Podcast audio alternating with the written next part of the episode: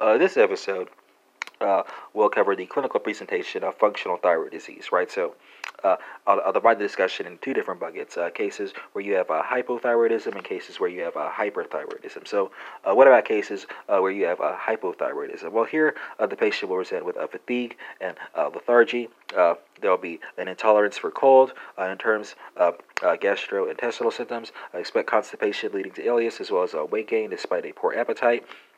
Uh, patients may also have uh, bradycardia, uh, pericardial effusion, as well as hyperlipidemia.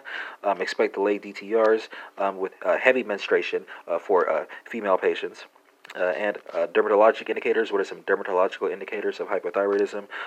Um, some patients will have dry, coarse skin, thinning hair, as well as thin, brittle nails, and myxedema. Right, but what type of myxedema? Right, pretibial, pretibial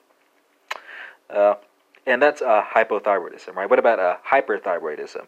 Uh, here, patients will present uh, with hyperactivity, uh, nervousness, and fatigue.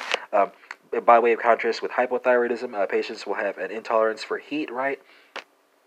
some patients uh, will also present with diarrhea and weight loss despite a good appetite, uh, in addition to uh, tachycardia, uh, AFib, atrial, fib- atrial fibrillation, uh, congestive heart failure, uh, systolic hypertension, and pulse pressure. some patients will also have fine resting tremors or be um, apathetic, right?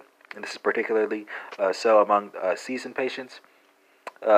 Uh, among the female patient population with hyperthyroidism, uh, expect um, irregular menstruation uh, as opposed to heavy menstruation, uh, and uh, dermatological uh, indicators of the condition include warm, sweaty skin with fine, oily hair and nail separation from the matrix.